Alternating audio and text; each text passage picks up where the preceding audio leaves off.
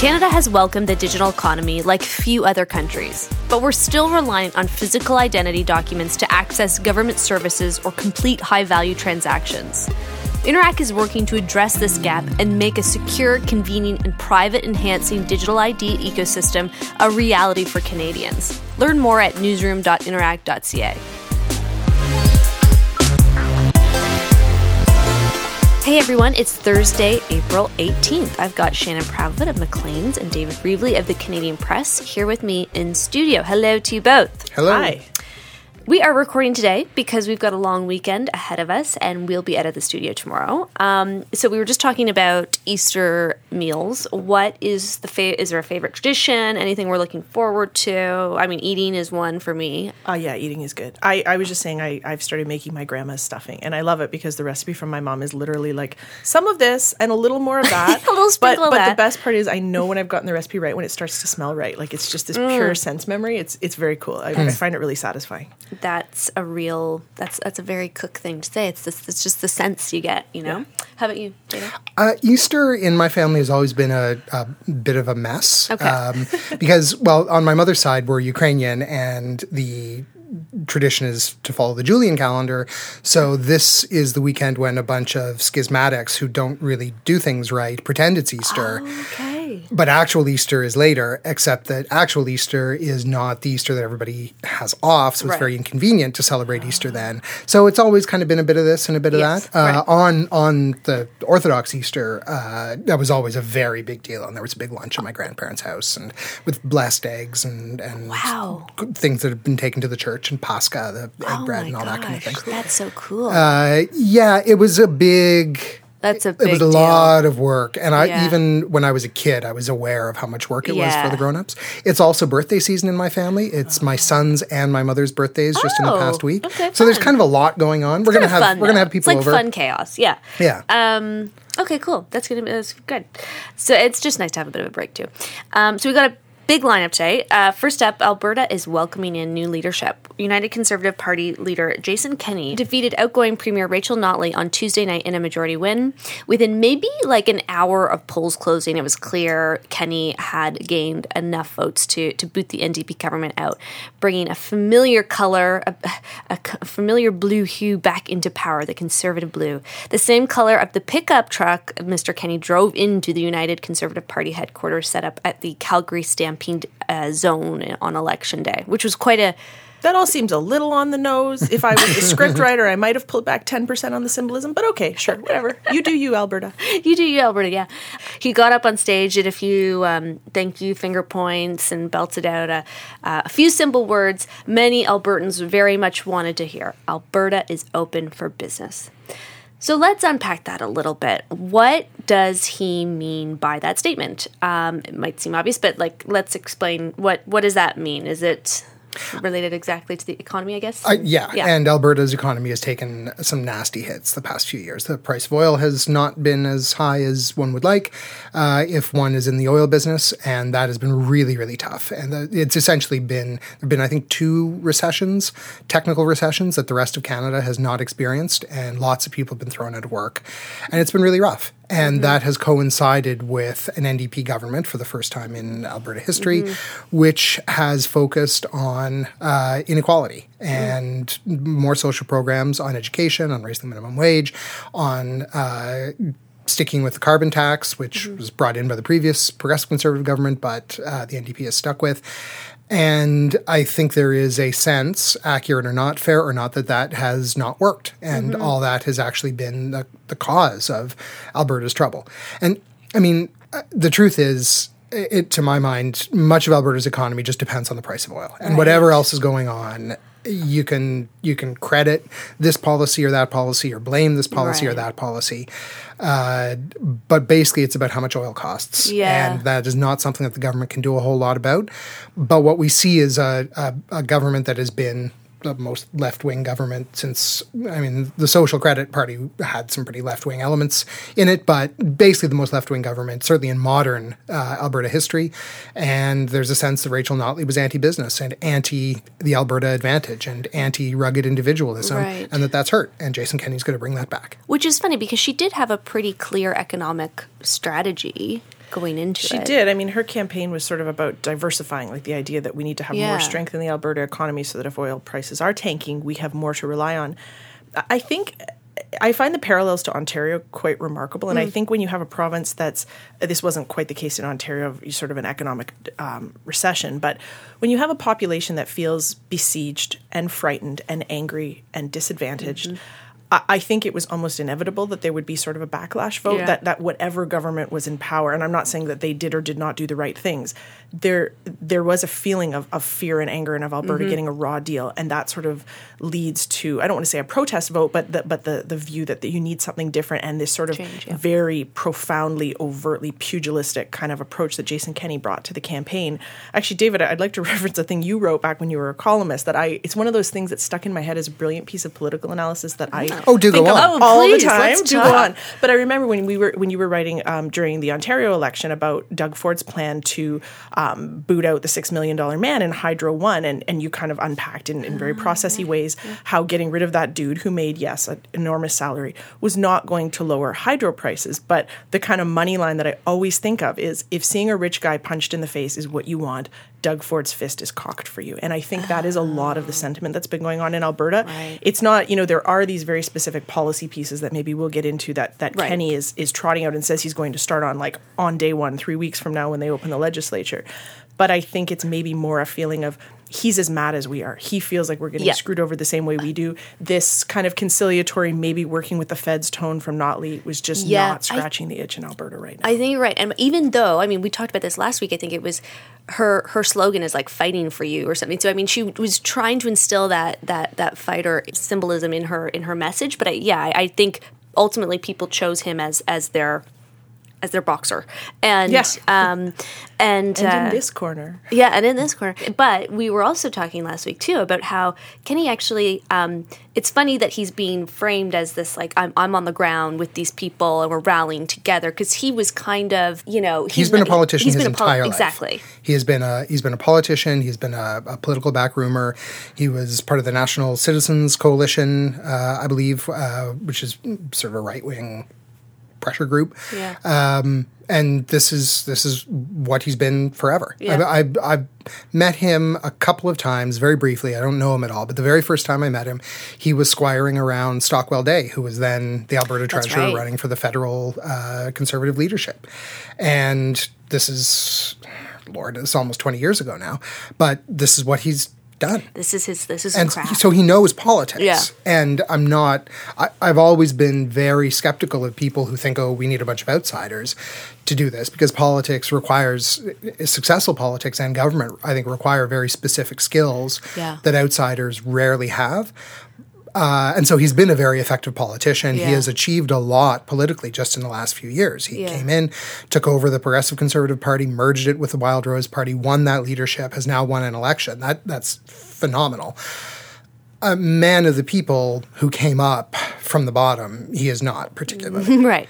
So he said, okay, we're open for business. How is he, I imagine now Albertans are going to kind of look, kind of like the way Americans looked at Trump, like, okay, you've promised a lot of this stuff, so, like, what's the next step? Like, how are we going to do this? And to David's point, if a lot of the economy rests on oil prices that no government can really control, you have to wonder, we'll have to see as he puts these policies into place what effect they have.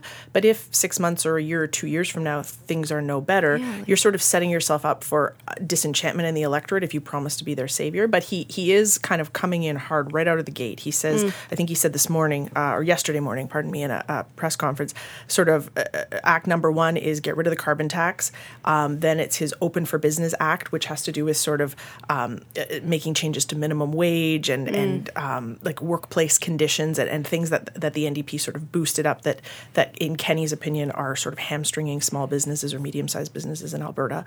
I forget what the third of his sort of immediate policy kind of priorities was, but it seems like a very kind of Fordian approach to immediately come in and take action. I think getting a lot done in the first during the honeymoon period is a strategy that has worked very well for a lot of people. You've got tons of political capital. You haven't screwed anything up yet. You've been elected to do a bunch of things before people forget. Just charge in and do them.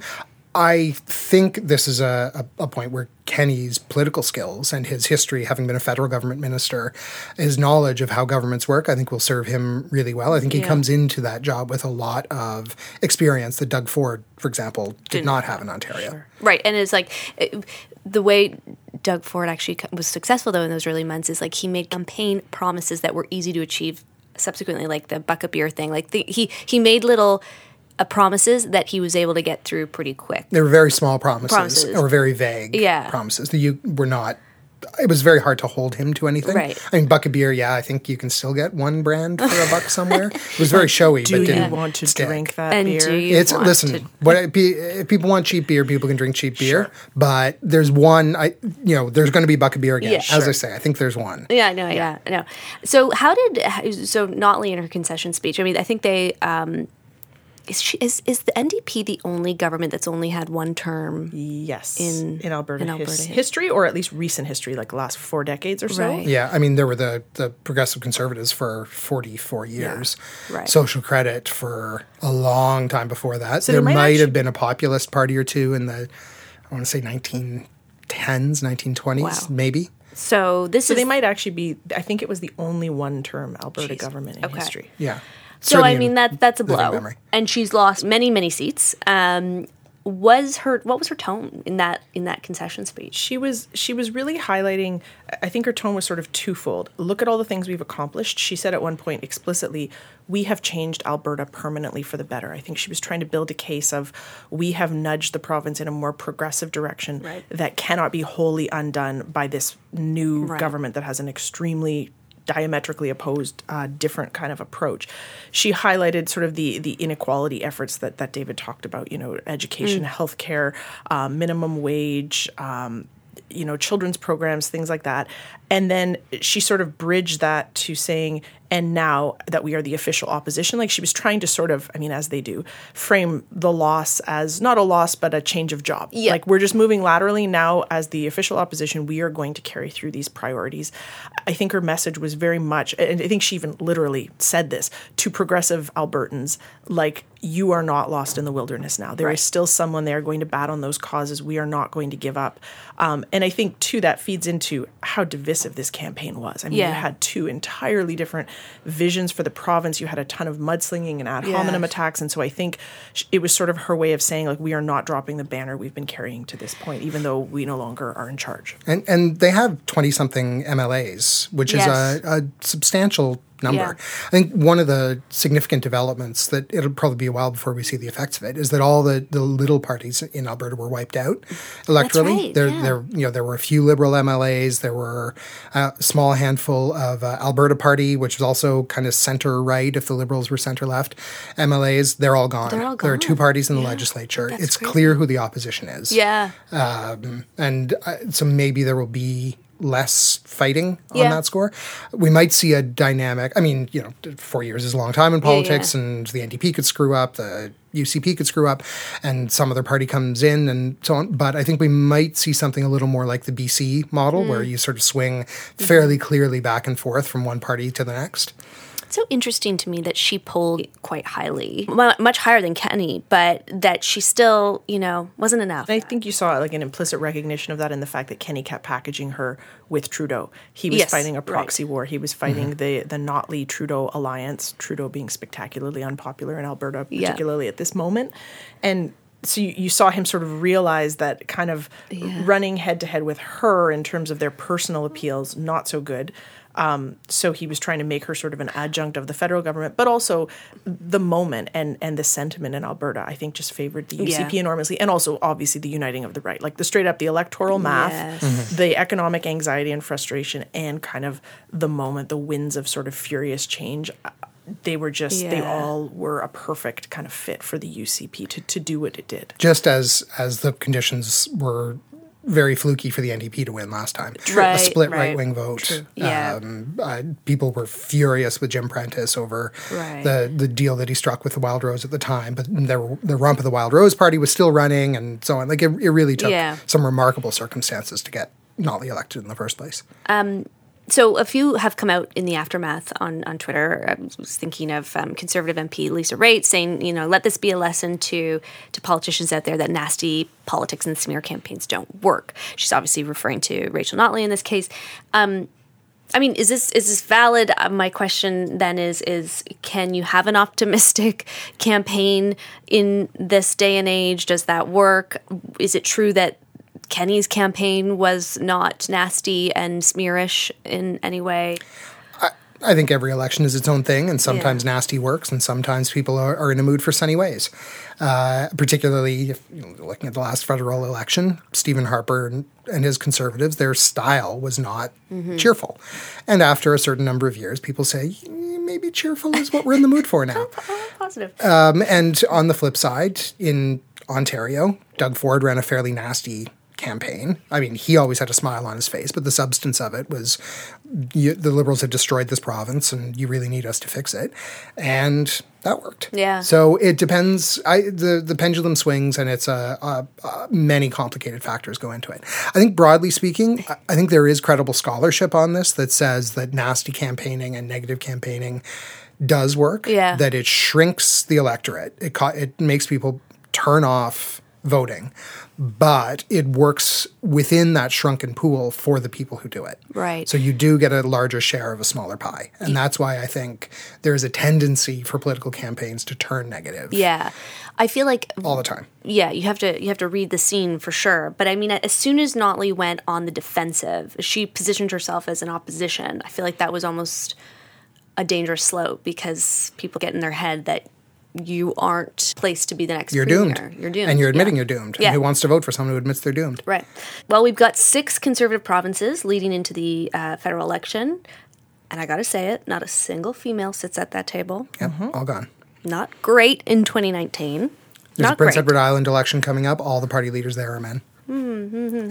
It's also remarkable, too, how closely aligned on big issues the provincial Conservative governments are at this moment. Like, you sometimes might get different shades of blue or flavors or points of focus, and they seem remarkably aligned right now. It feels like just this wall of united opposition to Trudeau, which will be interesting to see how that plays out on a Fed-Prov level as we get into the federal election. Yeah, for sure. So speaking of provincial drama, there's a court challenge taking place in Ontario right now over the federal government's carbon pricing plan. This week, Ontario's Court of Appeal heard from Ontario's lawyers about why Ottawa's Greenhouse Gas Pollution Pricing Act is unconstitutional. It also heard from federal government lawyers about the desperate need for climate action and why, quote, it's an urgent threat to humanity. So this act puts an additional charge on gasoline, industrial polluters, and other fossil fuel producers. Ontario lawyer Josh Hunter said Ontario would take necessary steps to reduce carbon emissions without having to implement this province-wide tax. What is the argument for it being unconstitutional? Is it about, like, the amount of power that the federal government would yield? This is. I am not a lawyer, but this is kind of in my wheelhouse. Yeah. So if you will accompany me into the weeds, let's do it. There are, and I am not a lawyer, but I have been writing about this for a long time. There are two basic arguments. One is just that the carbon tax is so massively sweeping that it covers so many fields of endeavor that it amounts to a huge expansion, an unconstitutional expansion of federal regulation that, you know, does things like implicitly regulates what kinds of cars people drive, when they drive, how much they drive, how they heat their homes, building standards, that sort of thing. Not directly, but as sort of at one remove. And that is means the federal government is barging into a lot of areas where the provincial governments constitutionally get to regulate. And to my mind, that is the weaker argument, because there are a lot of things the federal government does that do things like that. And the federal government's counter-argument to that is that carbon emissions and greenhouse gases and climate change they're a global-scale problem, and it's appropriate for the federal government to respond. And this is saved by some of the catch-all clauses in the constitutions that give the federal government a lot of power. Right. So the second argument, which is the more technical one, and which I will treat as briefly as I can, but I was studying up, is that this is a tax, and you can't just put in a tax the way the federal government has done it. Right. The federal government has broad powers to tax things, but they have to do it in legislation. They have to pass a law saying we are going to tax this thing. And this thing is structured, although everyone calls it a carbon tax, as a regulatory charge, which is more convenient for the federal government to administer. They can change the amounts. They can decide how they're going to run the rebates. It's all basically left up to the minister of the cabinet. But goes the argument, this is a tax. This is really a tax that you have to do in legislation, not set in regulations by a minister. And that is probably true. And right now, as we speak, the federal government is giving the counter-arguments to that. But could you argue that it's not a tax because of the rebate element? No.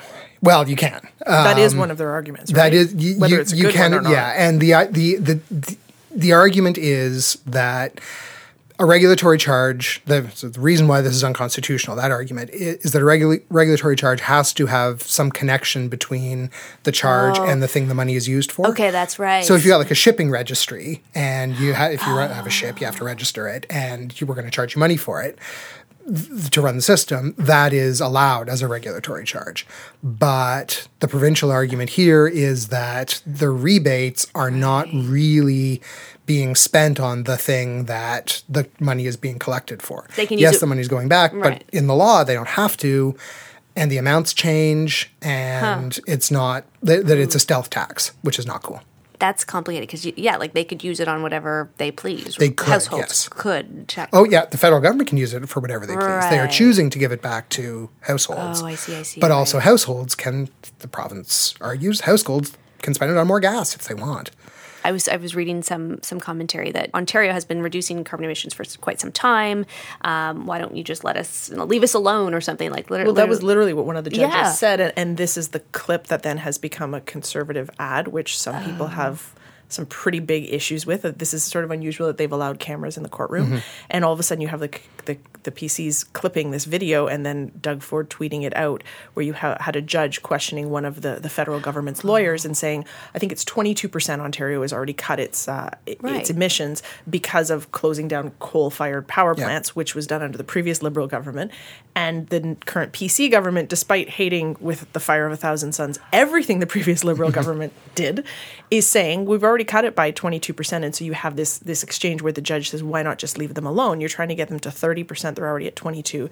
The federal government lawyer's response was, I forget what term she used, but basically that it's not about Ontario. It's about across the board that they need to set a sort of like a disincentive level or something. I forget what the terminology was, but that they need to put a price on pollution across the board so that everyone is disincentivized to use so much fossil fuels. The argument is, the reason, the federal argument for making this a national program, national policy, is that if Ontario, having already reduced its emissions, didn't have any sort of carbon price, then business would just flock to Ontario because they could pollute there without having to pay for it.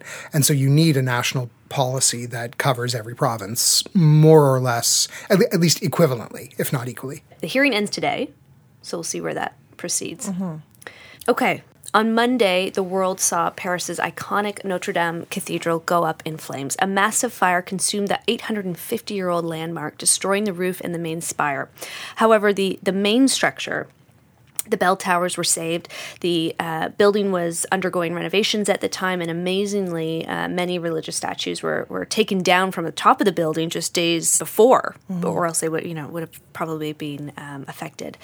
The fire burned for around 9 solid hours before it was controlled. There is an investigation, but it is being seen as accidental. There was no one killed. There was one firefighter injured, I believe. French President Emmanuel Macron has called on international support to help repair the building.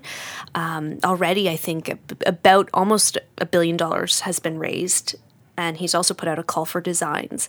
So, Shannon, you were an art history major. I was. Yeah. Have you been I have. There? I was there most recently. I didn't go inside. I was there about 3 years ago. But I was there when I was in my sort of early 20s inside. What were your feelings like? It was awful. It was just awful to watch that. That is one of I think you might argue that's one of the 5 most beautiful buildings humanity has ever produced. It is just an extraordinary piece of art and a living piece of art that still hosts mass, that is still a touchstone for the city of Paris. It was just like, it was surreal and awful to see those red flames shooting out of it, and then to see the, you know, the glowing timbers and the roof collapsing in. It was kind of remarkable. Like, it was sad, but it was beautiful in a way too, to see, you know, all of Twitter kind of mourning and horrified, to see those images of Parisians on their knees in the streets praying and watching. I'm not a religious person. I was raised Catholic, and mostly what I got from that is an enduring and insane sense of guilt that I'll never get rid of. So, like, that is not a current part of my life, but I think that the production of buildings like Notre Dame is sort of an example of kind of almost an accidental touch of the divine. In, you know, the medieval church was a huge source of political power and money, and it wasn't, you know, entirely this sort of purified reaching for the divine. It was very much a political entity, but it produced these unbelievable works of engineering and artistry that then, to see how much they've come to mean to everyone, I found really quite beautiful and remarkable. Yes, I agree. Yeah, so it's interesting that they've talked a lot about saving the artifacts within the church itself, but the church is an artifact, right? Like, it's such a perfect, beautiful example of French Gothic architecture. And the whole thing, like, part of what I think makes those spaces feel so sacred is, like, I'm so nerding out here. Like, I am right in the weeds, and you need to tell me to stop. No, it's good. But so the whole thing about Gothic architecture, what makes it so beautiful and what makes those spaces so remarkable to walk into, is they were built on the idea that to create a very beautiful space is to elevate you out of earthly life and get you a little closer to the heavens. So to walk into this beautiful soaring space where the light is a little bit purple because the stained glass is all blue and red, is to take you out of your medieval peasant life and to get you a little closer to God. Now, again, you could unpack the ways in which that serves political means, and that's all there. Right. But they really are really beautiful, remarkable spaces. Wow. That church is so soaring and tall, and the idea of bringing in so much light and literally getting as close to God as they could build. Eventually, when they got more and more ambitious with Gothic cathedrals, they started to collapse in on themselves because they would make them leggier and taller. And that's where you get innovations like flying buttresses, like the spider legs that poke out of Notre Dame. That's to keep the walls from collapsing out under the weight of the domes. So they just kept getting more and more ambitious until they started literally collapsing on themselves. But Notre Dame is kind of this beautiful, cohesive, coherent, intact example of French Gothic. Anyway. And it's a piece of history, living history, as you say, that is built for God by the Catholic Church, but it's over time it's become for everyone. Yeah. If you are a person lucky enough to get to go to Paris in your life, you get to see this place that millions upon millions of people have seen and walked into and experienced in essentially the same way for centuries. And you can do it. If your children get to go to Paris, they can have that same experience that everyone has had before them. And it's worked into literature. There, you know, the Hunchback of Notre Dame is, and it is such an icon, so to speak. That the idea. I mean, my first thought when I saw the first tweets was, this is a hoax. This is an elaborate video designed for people. It's a fake designed to get people to retweet, and then someone will show how easily. And then there were more sources and more images from different perspectives. I thought it was terrorism. I'm not going to, that's dark, but I did. Your colleague, Scott Gilmore, wrote an interesting piece about it. And in such a world where we're all divided and not connected in many ways, there was such a unifying experience. Yeah, like there's still a common touchstone. You know, everyone – I saw a few people dunking on it, and I really didn't have time for it, saying, oh, the tragedy of Notre Dame is just an excuse for people to brag that they've been to Paris or post their photos. And that is not remotely how I read people's response to that. Like, I am the first to sort of roll my eyes when a celebrity dies and all of a sudden everyone who's had any tangential connection to them is rending their garments.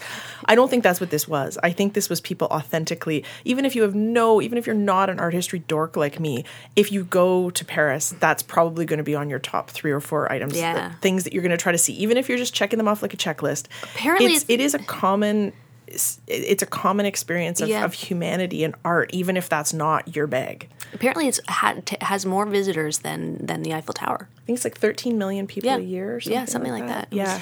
It, and to drag this whole thing back to earth, one of the things that fascinated me about this is the rescue effort. The firefighters running to this thing and going in to the structure to try to save it. The chaplain of the Paris Fire Brigade, Father Jean-Marc Fournier, who, like, I mean, he was at the Bataclan massacre, he was at the Charlie Hebdo attack, he was a chaplain in the French military and survived an ambush in Afghanistan. He was the guy running in and telling the firefighters, here's where you go, here are the things you get, take them out. And this a human chain formed of firefighters and municipal employees and others to carry out some of these artifacts that whether they have religious significance or not, or were just Middle Ages frauds that have been around for 1,000 years. The way people worked together to try to save as many of these things as possible, and the way they risked their lives to save as many of these things as possible, is extraordinary. Like, you've seen a lot of fire experts comment, these are buildings that seem designed to burn. Yeah. You know, you had the wooden roof and the timbers up there. That's it. Yeah, I found the photos the next day. I mean, the photos of the fire were like nightmarish and surreal. But the photos the next day I found so heartbreaking and beautiful in a way, because you see the church itself still intact. It's stone, right? It's not going anywhere. Mm. But then you see pieces of the vault busted in, and these charred, like it looks like a kid's game of pickup sticks, charred pieces of timber fallen in the middle of the nave, and the crucifix still standing. Like, you see both the touches of grandeur that would have been there on Sunday afternoon had you been there, or Monday afternoon earlier before the fire, and then the destruction. It's just jarring. I think, too, there's something about fire, or maybe here I'm projecting because I was one of those little kids with major fire phobia. Yeah, me too. I mean, you make the point, certainly Notre Dame has been through the ringer before during the French Revolution. You know, it wasn't particularly damaged during the wars, but there's something about the total consuming power of fire and the fact that it doesn't care and can't be stopped. Like, I remember there was a house in my neighborhood when I was a kid that burned, and a woman died.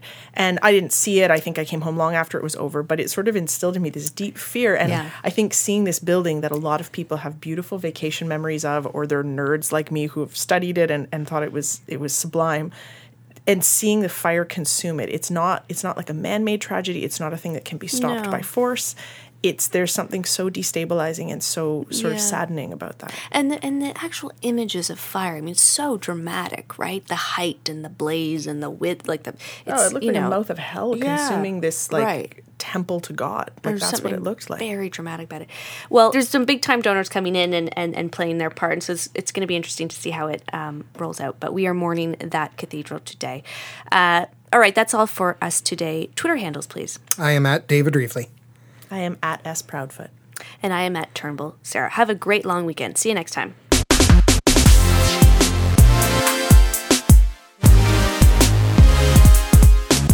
Cash has been around for thousands of years, but Canadians are increasingly turning to new methods such as mobile wallets and contactless solutions to make everyday payments. No matter what the future of payments holds, Interac will be there to help Canadians transact with confidence across multiple platforms and devices. Learn more at newsroom.interac.ca.